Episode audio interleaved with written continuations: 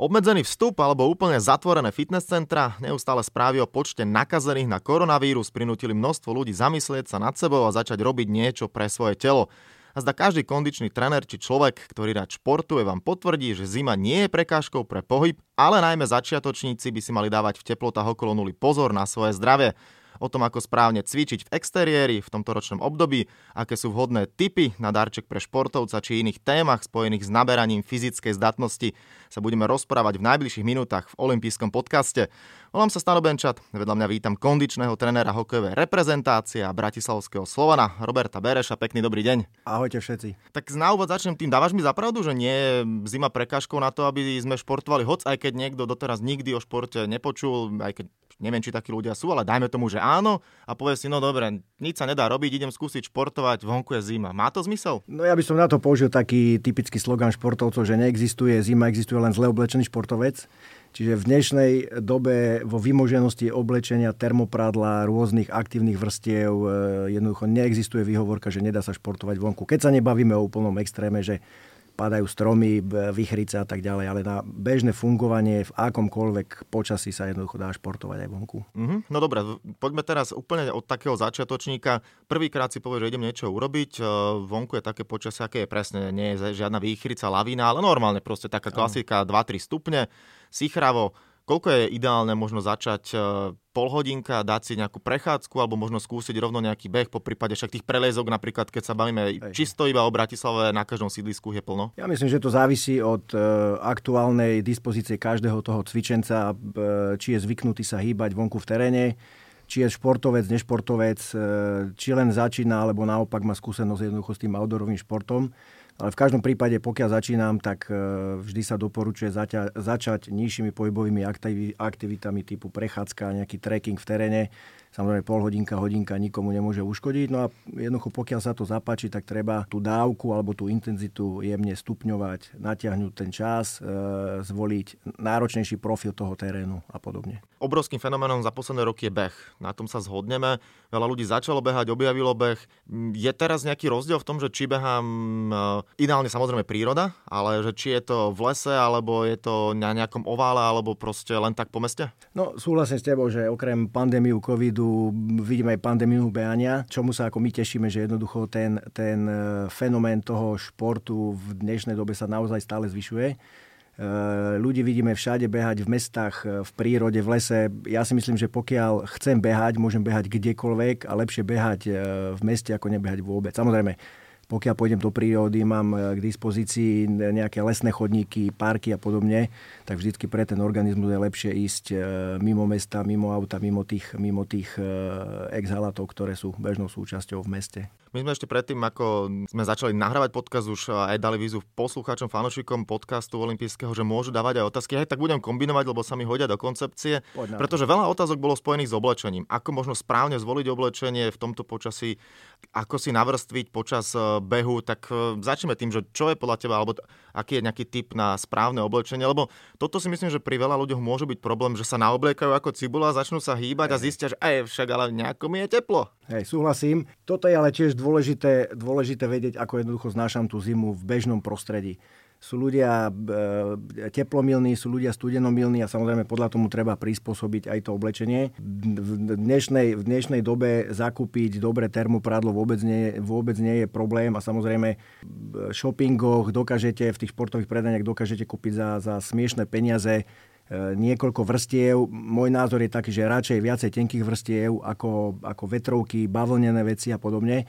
Čiže radšej zvolím jednu vrstvu termopradla, nejakú ľahkú vrstvu toho aktívneho a na záver môže ísť nejaká ľahká vetrovka. Samozrejme, podľa počasia, že či nepremokáva alebo proti vetru a podobne. Čiže radšej viac vrstiev, tenkých, samozrejme lepšie vtedy je dať tú vrstvu dole, ako sa naobliekať a potiť sa, prehrievať sa. Vtedy tá termoregulácia jednoducho pracuje zle.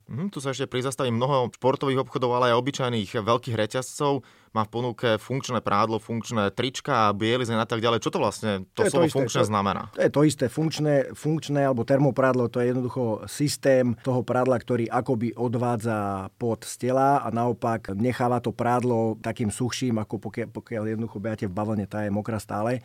Výhodou ešte tohto pradla je to, že je elastické, je prilnuté k telu a tým pádom sa akoby nedostáva vzduch medzi to telo a to prádlo. To znamená, že tá jemná mokrosť alebo tá vlhkosť spotenia vám nespôsobuje ochladzovanie, teda prechladnutie. Mm-hmm. Čiže výhodou je elasticita, to, že sa odvádza ten pod von z tela, sa to odparuje jednoducho von a máte taký lepší pocit nejakej suchosti na tom tele. Keď sme pri tom prechladnutí, aktívne sa snažím športovať a behať a ja to mám tak, že pokiaľ vonku nie je alebo ešte 5 stupňov, keď je možno 6, tak behám, mám rôzne kompresné ponožky, alebo teda podkolienky a behám v kraťasoch tiež akože pod tým spodné prádlo nejaké teplé a až keď je tak okolo nuly, tak si dávam také tie bežecké legíny, že ja som celku na to zvyknutý, ja som s tým v pohode.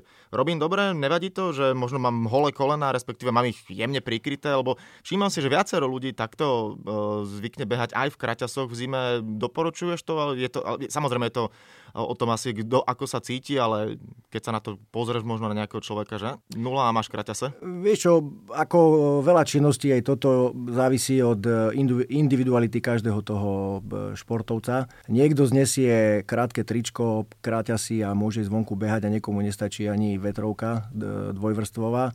Čiže treba sa prispôsobiť tomu, že či trošku znášam tú zimu, že či otužujem, venujem sa aj takej tej alternatíve toho zdravého životného štýlu a podobne. A samozrejme podľa toho si to pradlo prispôsobujem. Môj názor je taký, že pokiaľ nemáš problém s chladom, môžeš behať kedykoľvek aj v minusových teplotách, ale treba si navrstviť to oblečenie tak, aby som sa jednoducho neprehrieval a na druhej strane, aby mi nebola zima. Ale neviem, či je nejaká teplota v našich podmienkach, pri ktorej by sa vonku nedalo hýbať. Tam skôr treba dať pozor na to, že veľakrát tomu telu je ako tak teplo, ale tie akrálne časti trpia, to znamená ruky, prsty na nohách a podobne. Čiže, tak jak si povedal, zvolím nejaké teplejšie ponožky, dám si rukavice, tak aby som tie koncové časti nechal v teple, pretože pri každom pohybe, respektíve pri väčšej zime, to telo sa správa tak, že to teplo, tú krv dáva akoby do stredu tela, do tých pracujúcich orgánov a tie akrálne časti necháva akoby na pospas. No a to je jednoducho ten princíp, že pri pohybe v chladnom počasí nám je skôr zima na ruky a na nohy ako na telo. Čiže toto treba mať na zreteli pri športovaní v zime. A keď príklad človek si zabehne takto desiatku, niekde sa odvezie autom, okamžite potom, ako dobehne, sadnúť do auta, ísť domov, alebo je ideálne hneď minimálne tú hornú vrstu prezlieť sa a dať si na seba niečo suché? Ja sa prezliekam vždy, ja sa dokonca prezliekam aj počas športového výkonu. Ja mám rád, keď mám na sebe stále sucho.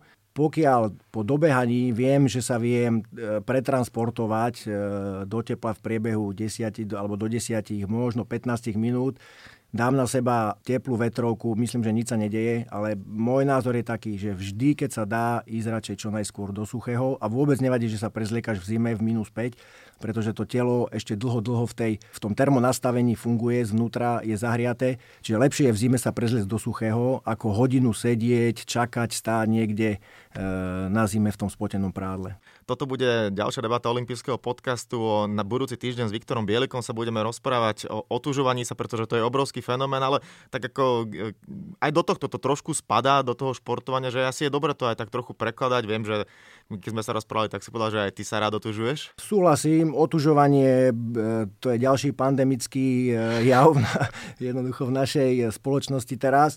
Ja sa tomu opäť veľmi teším. Samozrejme, počuli sme aj veľa kritiky na to, že ľudia to robia len kvôli fotkám Instagramu, Facebooku a podobne. Ale ja si myslím, že no a čo však, nech sa fotí. Ľudia dávajú aj kabelky na Facebook, aj to, že sa zle vyspali a podobne, takže prečo by nemohli dávať aj fotky z toho kúpania? To otužovanie má samozrejme blahodárny vplyv na ten organizmus, endorfíny a hormoniky, ktoré sa popri tom vylúčujú, ovplyvnenie toho imunitného systému, však to sú všetko úžasné veci, ktoré súvisia s tým, že sa človek jednoducho cíti dobrý, zdravý, silný s množstvom energie. Takže ja to vítam, čím tých ľudí bude v zime v jazere viacej, tak tým bude lepšie. Mm-hmm. Samozrejme, zase treba k tomu dodať, že aj to otužovanie má nejakú postupnosť, musí tam nastať nejaká adaptácia, ale netreba sa tomu vyhýbať. Ľudský organizmus má neskutočné zdroje toho evolučného nastavenia, prispôsobovania, takže čím viacej týchto zdrojov a mechanizmov v tele objavíme, tak tým ten organizmus bude vitálnejší. Ja som vlastne toto celé rozprávanie začal frázou, že máme zavreté fitness centra, alebo teda väčšina z nich je zavretých, ten pohyb je tam obmedzený, iba niekoľko ľudí tam môže byť. Ty ako kondičák z tvojho okolia, možno takí tí nejakí športoví laici, často sa ťa niekto spýta, že a vlastne čo môžeme, alebo čo máme teraz robiť, daj nejaký tip, trik, že sa s tým stretávaš, lebo jasne, to behanie je jeden fenomén, alebo nejaké prechádzky, čo i len byť v prírode, ale tým, že ide zima, tak toho zimného športovania aj tu v okolí Bratislavy bude určite o mnoho viac, kebyže poviem lyžovanie. Dobre, teraz myslím podľa tých najnovších nariadení, kto má iba test, môže ísť na zjazdovku, ale bežkovať sa dá aj bez testu, keď napadne sneh napríklad na Pezinskej Babe. Jasné, si mi nabil na smeč, lebo vieš, že rád bežkujem. No, bežkovanie je pre mňa jeden z top zimných športov. Sme ovplyvnení trošku samozrejme úpravou tých tratí, podmienkami a tak ďalej, ale v dnešnej dobe vôbec nie je problém sadnúť si do auta, pol hodinku, hodinku sa niekde odviesť, vybrať bežky, 2 hodiny si zabehať, vrátiť sa domov. Bežkovanie je jeden z najkomplexnejších, ak nie najkomplexnejší šport vôbec. Čiže to zapojenie jednak toho kostrosvalového aparátu, jednak toho kardiovaskulárneho, dýchacieho a tak ďalej. To sú úžasné veci, ktoré to telo vitalizujú a držia ho samozrejme v dobrej kondícii. Ja si pamätám takú reklamu niekedy, keď bolo, že na superbežka, že ktorý šport je najpopulárnejší na svete, je to beh na lyžiach, to trošku tam prestrelili. Áno, superbežkar je pohyb v indore, zďaleka to nie je to, čo ísť do prírody, zabehať si na snehu, aj v tom studenom počasí, trošku sa podchladiť a ísť potom na ten teplý čaj, alebo teda čaj s rumom. Jasne, jo. Fantázia. V tom ideálnom prípade. Dobre, ale tu keď... lebo to je trošku iný fenomén a myslím si, že oveľa viac ľudí v tom nie je tak doma ako pri behaní, lebo tam reálne stačí si kúpiť nejaké tenisky alebo mať nejaké tenisky, trochu sa obliec a dá sa ísť hoci kde. Tak skúsme nejaké tipy, triky na to, že chcem ísť bežkovať, jasne, ísť do obchodu kúpiť bežky, asi sa poradiť teraz s niekým v obchode, aby to človek neprehnal, lebo ono to vyzerá pekne, to bežkovanie, že však všetci pozeráme svetové poháry, či už je to biatlon, kde takisto sa bežkuje, alebo teda iba klasické lyžovanie, ale to je takisto, to môže byť zradné, že a však rovno by som mohol dať bielu stopu. Ako myslíš, že zoberiem bežky, flintu a idem rovno strieľať, hej? Však ako Nasťa. Hej. No, tak ako na to športové oblečenie, na obutie aj dneska na bežkovanie sú špecializované predanie, kde ti poradia, povieš, že si začiatočník, ješ prvýkrát na bežky. Bežky máš rozdelené na tú klasickú techniku alebo na tú voľnoštýlovú, teda korčuliarsku. No a ešte v rámci tej klasickej sa dajú zakúpiť bežky s takými malými šupinkami, ktoré ti pomáhajú k tomu, že ti nebude podkozovať, vieš ísť aj pomaličky do kopca a tak ďalej. Čiže keď som začiatočník, nechám si poradiť, začnem od tých jednoduchých alternatív. Keď si zabezpečím bežeckú výstroj, snažím sa ísť skôr na také rovinaté úseky, učiť sa techniku a postupne prechádzať povedzme do toho terénu, spraviť nejaké kopčeky, naučiť sa spúšťať a tak ďalej. Čiže je to len zase o tej aktuálnej dispozícii toho športovca, či je začiatočník, alebo sa jednoducho tomu bežkovaniu venuje dlho. Tak ako aj tí naši poslucháči by sa povedzme chceli naučiť jazdiť na bežkách. Ja som tiež svojho času niekedy začínal. Takisto mám dneska už veľké decká, ale rovnako moje deti som priviedol k tomu športu. Čiže pre mňa je bežkovanie, hovorím, jeden z najobľúbenejších športov vôbec. Teraz nie, že by som chcel robiť reklamu nejakému reťazcu, čo predáva niečo alebo tak, ale keď sa bavíme o nejakých hodných tipoch na vianočný darček, tak sa asi zhodneme, že, a to špeciálne teda apelujem na všetkých poslucháčov, že nemusíte vymýšľať podľa mňa teraz nejaké nezmyselné blbosti, ale ten šport naozaj má zmysel, keď to tak zoberieme, že či už teda bežky alebo nejaké dobre vhodné oblečenie, poprípade športová obuv, lebo ja tiež poznám veľa ľudí, ktorí idú do prírody a keď sa na to veľakrát pozrieš, dobre, nebudeme tu rozoberať českých turistov, že sandálka, neviem čo, lebo to už je veľký extrém, ale asi ten správny výber oblečenia a obuvy veľakrát môže v tom extréme zachrániť aj život, ale jednoducho ten šport vychutnať si oveľa viac, že je rozdiel, keď idem v halovkách, teraz by som išiel von a keď naozaj mám na to prispôsobenú obuv. No, myslím, že u toho bežkovania to oblečenie je trošičku dôležitejšie, lebo ten pohyb je rýchlejší, hlavne keď sa spúšťaš dole kopcom, tak ten nápor vetra tam jednoducho je, čiže pravdepodobnosť nejakého prechladnutia alebo teda prefúkania je väčšia. Čiže takisto si treba dať pozor na to, čo si oblečiem. o tom, ako vrstvy a tak ďalej, to sme sa už bavili, treba sa poradiť. No a čo sa týka výberu tej výstroje, výzbroje, okrem tých reťazcov sú dneska špecializované predania na to bežecké lyžovanie. Keby som mohol, vymenujem, všetko sú to moji kamaráti a takisto ja mojim kamarátom, klientom, zverencom kúpujem lyže len u nich, lebo viem, že oni im to vedia perfektne nachystať, pripraviť na mieru. Čiže pre mňa takéto menšie predajne špecializované sú zaujímavejšie ako reťazce, ale aj v tých reťazcoch sú oddelenia dneska na bežecké lyžovanie, na každý šport jednoducho, čiže vedia vám samozrejme poradiť aj tam. Mimochodom, keď sa bavíme či už o bežkovaní alebo behaní, keď ide hlavne už tá teplota skutočne tak okolo minus 5, jednoducho pod nulou, si zastanca toho mať nejaké také buď bežeckú kuklu, alebo nehovorím priamo rúško, lebo v tom sa to nedá, ale sú také rôzne bufky a jedno s druhým. Že ako sa na toto pozerá, že je to dobré mať, alebo tiež je to fakt veľmi individuálne. Tí odporcovia tých rúšok by si niekedy mali zabehať práve na bežkách pri teplote minus 10 a vtedy by pochopili, že čo to je mať niečo na tvári. Samozrejme je to lepšie, lebo ten vzduch je chladnejší a ten prísun toho chladného alebo studeného vzduchu do jednoducho toho dýchacieho systému je pre telo relatívne náročný. Čiže kľudne búvku na tvár, jednoducho zakryť si nos, zakryť si ústa. Človek si na to veľmi rýchlo zvykne. Pokiaľ sa dá, nefúka, alebo teplota je teplejšia, samozrejme dám to dole, nie je vôbec problém, ale treba byť opatrný aj na tieto veci. Medzi tými otázkami, ktoré mimochodom chodili, bolo viacero aj nielen teda na to cvičenie vonku, ale aj doma. Máme koronu, nechce sa mi ísť, alebo bojím sa ísť von, aké sú možno nejaké také tipy, lebo toto myslím si, že ľudí vie dostať v zmysle, že a doma cvičiť, že to sa až tak veľa ľuďom nechce. Tam je ten boj s hlavou, že ty vole niečo so sebou urobiť. Takto, ak sa niekomu nechce, nevie, nemôže, tomu neporadím, to ma mrzí. Ale pokiaľ niekto má chuť hýbať sa, jednoducho je to otázka vôle, počítam si tie benefity, ktoré hovoria o tom, že prečo sa hýbať, ako sa hýbať a rozhodnem sa, či cvičím doma alebo cvičím von. Aj doma sa dá cvičiť, s vlastnou váhou sa dá cvičiť. Dneska sú jednoduché systémy, závesné, rôzne malečinky, jednoručky, kettlebelly, expandere, každého druhu, malé, veľké, dlhé.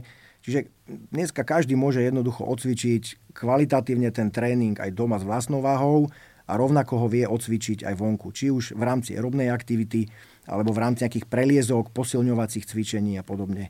Opäť podstatná vec je, či chce alebo nechce. Ako Kto chce športovať, dôvod, prečo športovať si nájde. Opäť, či doma, či vonku, s trénerom, bez trénera. Každý má podmienky rovnaké. Jedna z otázok bola, že či ty radšej máš cvičenie s vlastnou váhou alebo činky? V zásade mne to je jedno, ja si viem zacvičiť aj s vlastnou váhou. Keď som v posilňovni, využívam samozrejme aj činky. Osobne mám radšej taký funkčný tréning, komplexnejší. Nerozlišujem naozaj, že či cvičím s vlastnou váhou alebo s činkami. Pre mňa je to rovnocenné a prispôsobujem sa skôr tým podmienkam, kde sa nachádzam. Jedna z otázok je aj opäť k behu. Prečo ma pri behu niekedy pícha v boku? Pýta sa Danka. No, to sme pri tej adaptácii, o ktorej sme sa bavili, že Danka si začala veľmi intenzívne, začala intenzitou, na ktorú nemá. Pokiaľ ju pícha, tak musí prehodnotiť, či nešla rýchlo, či nešla do kopca, či má dostatočne nabehané a buď zvolí tempo pomalšie, alebo si dá nejaké pauzy a podobne. Samozrejme, vyhodnotiť takýto tréning je veľmi ťažké, ale skôr to bude súvisieť s tým, že tá intenzita bola vyššia, na akú poslucháčka mala. A toto je taký dosť fenomén, keď sa opäť vrátim k sociálnym sieťam, pretože veľa ľudí sleduje iných ľudí a tí dávajú fakt fotky. A tu som si bol zabehať v prírode, tu som bol neviem kde. Až keď to zvládne on, zvládnem to a ja. To je také niekedy až prílišné hecovanie podľa mňa. Tu tiež asi trošku treba zvážiť, na čo ten človek má, aby sa zasa neodpálil na prvom, druhom tréningu a potom celá zima bude tam. Presne, je to tá individualizácia. Každý musí prehodnotiť svoje aktuálne schopnosti. Hecovať sa, porovnávať sa s niekým, kto trénuje 2, 3, 5, 10 rokov je jednoducho nezmysel. Treba začať postupne, tá adaptácia na tú záťaž, to má presný vývoj, presnú postupnosť a pokiaľ jednoducho ja poruším určité zásady toho športového tréningu, a nemusí to byť tréning, môže to byť prechádzka, aj keď to je svojím spôsobom tiež tréning, tak jednoducho ja tú imunitu neposilňujem, ale naopak, ja ju poškodzujem. To znamená, že namiesto toho, aby som bol zdravý, budem chorý, lebo dostal som sa do nejakého ťažkého anaerobného zaťaženia, lebo som bežal do kopca, alebo aj kamarát bežal, printoval som, lebo aj ten vie šprintovať. A samozrejme stane sa potom to, že to prepätie v organizme nastane 2, 3, 4 dní po takom tréningu a imunita namiesto toho, aby sa posilňovala, tak naopak degraduje, človek je chorý, zápalový, soplavý a tak ďalej. teraz všetci mimo bratislavskí poslucháči, sorry, neberte to osobne, ale keď teraz poviem, že my, keď sa rozprávame ako obyvateľia hlavného mesta, asi aj ty bereš s úsmevom, keď počuješ, keď niekto povie, že Bratislava, že betónová džungla, tu nemám kde ísť a pritom je tu toľko možností, kde sa môže človek športovo vyblázniť. To si myslia naozaj tí, ktorí v Bratislave ešte nešportovali. Ja som pôvodom tiež nie Bratislavčan, ale myslím, že teraz tie lesy, kopce za tých 25 rokov, alebo koľko tu žijem, mám dostatočne prejdené, prelezené, prebicyklované. A keď zoberiem veľakrát aj Bratislavčanov na tú Kolibu, Kobylu, kdekoľvek do tých malých Karpát, tak sa čudujú, že jednoducho, kde toto všetko sa tu zobralo. Dovolím si tvrdiť, že tie podmienky na ten aerobný šport, či z hľadiska turistiky, trekkingu alebo bicyklovania sú v Bratislave neskutočné a to horstvo tých malých Karpát, ktoré ide od Bratislavy cez Záhorie až po niekde stredné Slovensko, sú neskutočné. Vrátane prevýšení sú tu kopce 600, myslím, že najvyššie je dosť medzi 700-800 metrov, čiže... Záruby sú Karpaty, to nejakých 760, myslím. Áno. Pred 2 týždňami som tam bol. Tak, samozrejme, všetko to máme zlezené a sú to nádherné trekkingové, turistické cesty, bajkové cesty. Dneska dokonca treba dávať pozor, z ktorej cesty priletí aký bicykel, aby ťa nezrazil, lebo je to poprepletané a prispôsobené. Ale však na to má byť pre tých ľudí, pretože keď sa ľudia nehybu, nadávame, teraz zrazu je pandémia pohybu, zase budeme nadávať. Prečo? Však tie hory, lesy majú slúžiť pre všetkých, tak ich využijeme na maximálnu možnú mieru, aká je. A pán Boh zaplať, že sa tam v tých lesoch jednoducho môžeme stretnúť. Poďme trošku do súkromia, máš tú otázku od rodiny. Ako športuješ s rodinou v zime? No, ak je to tam tá Berešova, predpokladám, že to je provokatérka dcéra, keď nie, tak sa ospravedlňujem poslucháčke. No, klasika, už sme sa o tom bavili, čiže pokiaľ nie je sneh, bežná turistika v okolí Bratislavy, pokiaľ je sneh, tak samozrejme vyrážame na bežky, na lyže do blízkeho okolia, kde tie možnosti tých kopcov sú neskutočné. Od stredného Slovenska, Skalka, to znamená Kremnické vrchy, až po Tatry, nízke, vysoké. Možnosti naozaj dneska na Slovensku sú fantastické. A keď to nejde na Slovensku, tak aj blízke okolie Rakúska.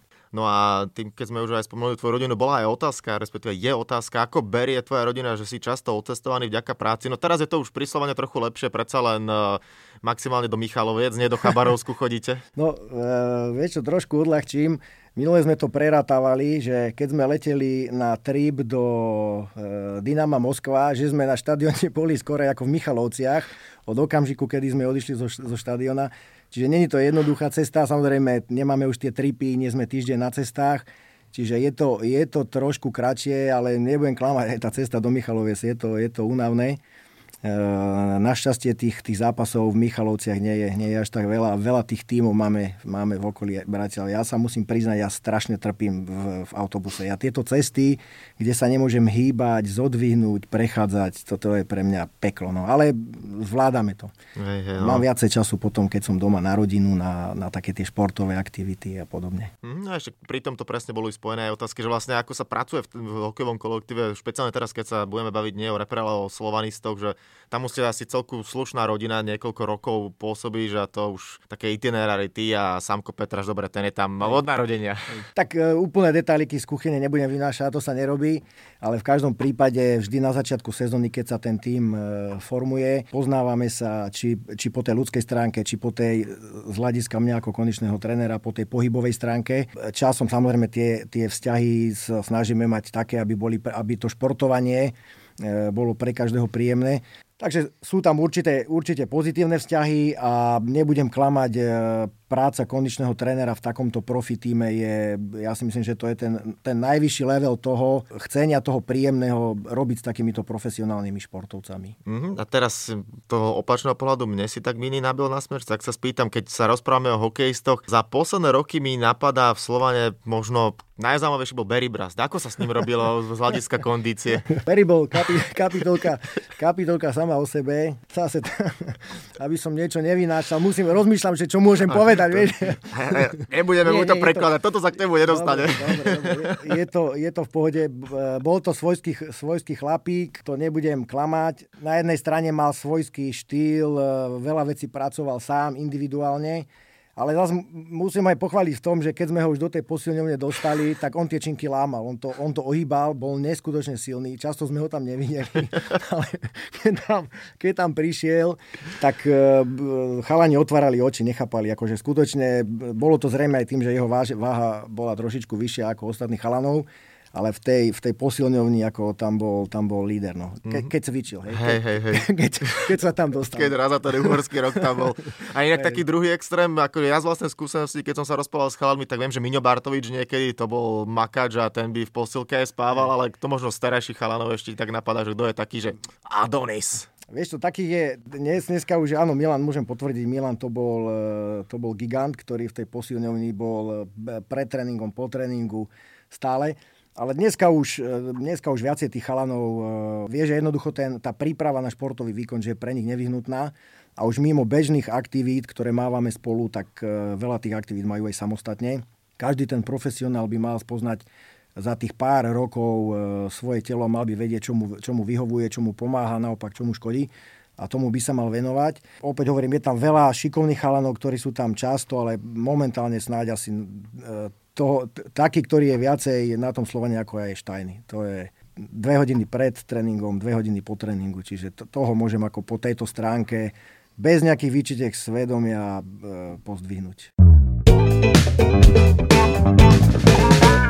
OK, tak sme teda načreli aj trošku túto tému a pozreli sa do kuchyne hokejového Slovana. Olympijský podcast sa pomaly, ale isto bude chýliť ku koncu, ale patria k nemu aj rubriky, o tých som ti nehovoril, takže to ťa čaká na záver ako bombónik. Ale začneme, prvá tá je spojená s jedlom. Ako máš obľúbené raňajky, bez čoho si nevieš predstaviť začiatok dňa, ak máš nejaký ranejší rituál? Vajíčka. Ako jednoznačne, ja som vajíčkový typ. Pokiaľ idem do nejakého výkonu, tak samozrejme vtedy túto bielkovinovú zložku vymením za takú viacej uhlohydrátovú, idem do vločiek, sušeného ovocia, orechov a podobne. Ale pokiaľ mám takú klasiku, že idem do práce, ráno vstanem, studená voda, spravím si vajíčka, kávička a tým začína môj krásny deň. To je môj taký môj rituálik, ktorý sa snažím čo najviac dodržať. Pokiaľ viem, že idem do nejakého výkonu, či so zverencom, alebo sám, tak tam trošku prehodnotím, že čo v rámci tých raňajok zvolím. Tak, načali sme aj túto tému. No a poďme na záverečnú časť podcastu. To je quiz. Mám pre teba 3 otázky spojené so športom. Tá prvá bude spojená s behom, ale podotýkam, že je to typovačka, takže to budem chcieť hneď, že ak to nevieš z hlavy, ale to by si mohol. Beh na 10 000 metrov, olympijská disciplína a teraz v rýchlosti. Koľko bežci absolvujú kôl počas behu na 10 kilometrov? Máš toleranciu 3 okruhy. 25. Dobre, no, tak máš to asi. Aj si to niekedy takto behával, alebo to...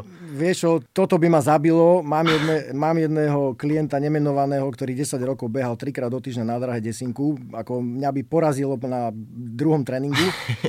25 kolečiek na štadióne, to musí byť peklo.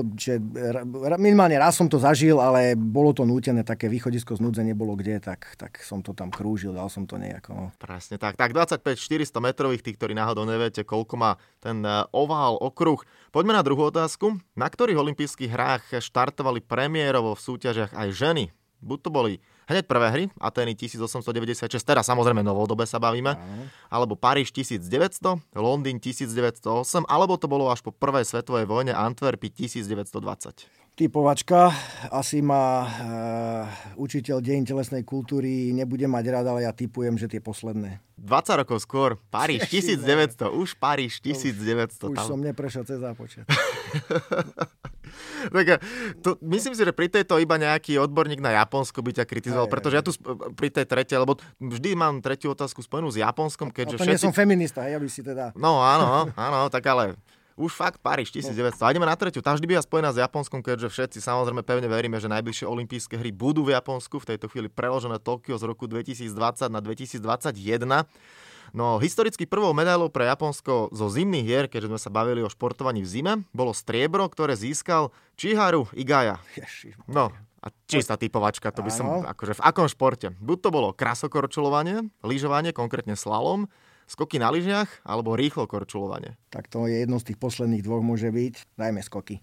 Akože to je taká halus, že tá najmenej pravdepodobná vec, podľa mňa, lyžovanie, slalom, prosím pekne. Japonec, ja som tiež na to čumel jak puk, za zlatým Tony Sailerom zaostalo 4 sekundy, ale dobre, Tony Sailer bol inde. Tak toto by ani Peťka Vohova nedala. No podľa mňa tiež akože takú zaujímavosť, taký fun fact som si o ňom našiel, že viacero výprav, vtedy nebola taká technika, ale vraj urobil špicara na niektoré z bránok, ktorý to bolo 5 sekúnd, mal dostať diskvalifikáciu, alebo teda trest, ale napokon to ustáli, možno aj z toho dôvodu, že Japonci tak získali prvú medailu. No a protesty Švédov a Amikov, čo si myslím, že boli akože silnejšie, aj federácie neprešli, no a tak Chiharu Igaya, historicky prvý medailista, ktorý získal striebornú medailu v 50. rokoch. No, tak máme za sebou teda rozprávanie aj o takýchto zaujímavých situáciách, ktoré sa stali pod 5 olympijskými kruhmi. Kondičný tréner hokejovej reprezentácie Bratislavského Slovana Robert Bereš bol ďalším hostom olympijského podcastu, tak dúfam, že ste si zobrali k srdcu viaceré rady, najmä začiatočníci. Majte radi šport, robte ho pokojne aj v zime, práve že začnite s ním, rozhodne netreba nič odkladať na neskôr, no a tí, čo začnete a budete makať, nech sme všetci teda pekne vyrysovaní na leto, lebo veríme, že leto 2021 už bude normálne. Tak. Ja ďakujem za pozvanie. Verím, že náš podcast, taká tá voľná debata tých začiatočníkov športovcov ovplyvní pozitívne do toho ich nielen behania, ale do životného štýlu ako takého. So všetkým, čo k tomu patrí, tak aj sme sa bavili pohyb, strava, regenerácia, otužovanie. Čiže aby tie návyky na tú energiu v živote, na vitalitu ľudia hľadali v takýchto aktivitách. Presne tak, ešte raz ďakujeme a už teraz sa môžete tešiť aj na ďalší podcast. Budúci týždeň sa budeme rozprávať o otužovaní sa s Viktorom Bielikom. Teraz ešte pekný deň a všetko dobré. Ahojte.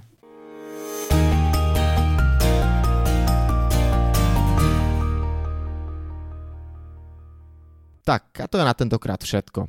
Dúfam, že sa vám náš podcast páčil. Prihláste sa na jeho odoberanie vo svojej podcastovej mobilnej aplikácii na platformách Google Podcasty, Apple Podcasty a Spotify. Podcast môžete podporiť tým, že ho odporúčite niekomu z okolia, alebo náš podcast ohodnotíte na Apple Podcastoch, veľmi nám to pomôže. Všetky olympijské podcasty nájdete na stránke www.olympic.sk/podcasty. Svoje postrehy, názory na aktuálny podcast mi pokojne napíšte na môj mail stanobencat@gmail.com. Rovnako tak mi môžete napísať tipy, s kým alebo na akú tému by ste chceli počuť podcast v budúcnosti. Volám sa Stanislav Benčat a budem sa tešiť na vás pri ďalšom dieli. No a nezabudnite, že v útorok sa vám prihlásime znova s novým športovo-spravodajsko-glosátorským podcastom Talksport. Tak teda zatiaľ sa majte a všetko dobré. Olympijský podcast vám prináša exkluzívny partner Slovenského olympijského a športového výboru, spoločnosť Typos, generálni partneri Toyota a 4F, hlavní partneri Dôvera, Bila, Slovenská sporiteľňa, Kooperativa, SPP, Matador a partner Granden.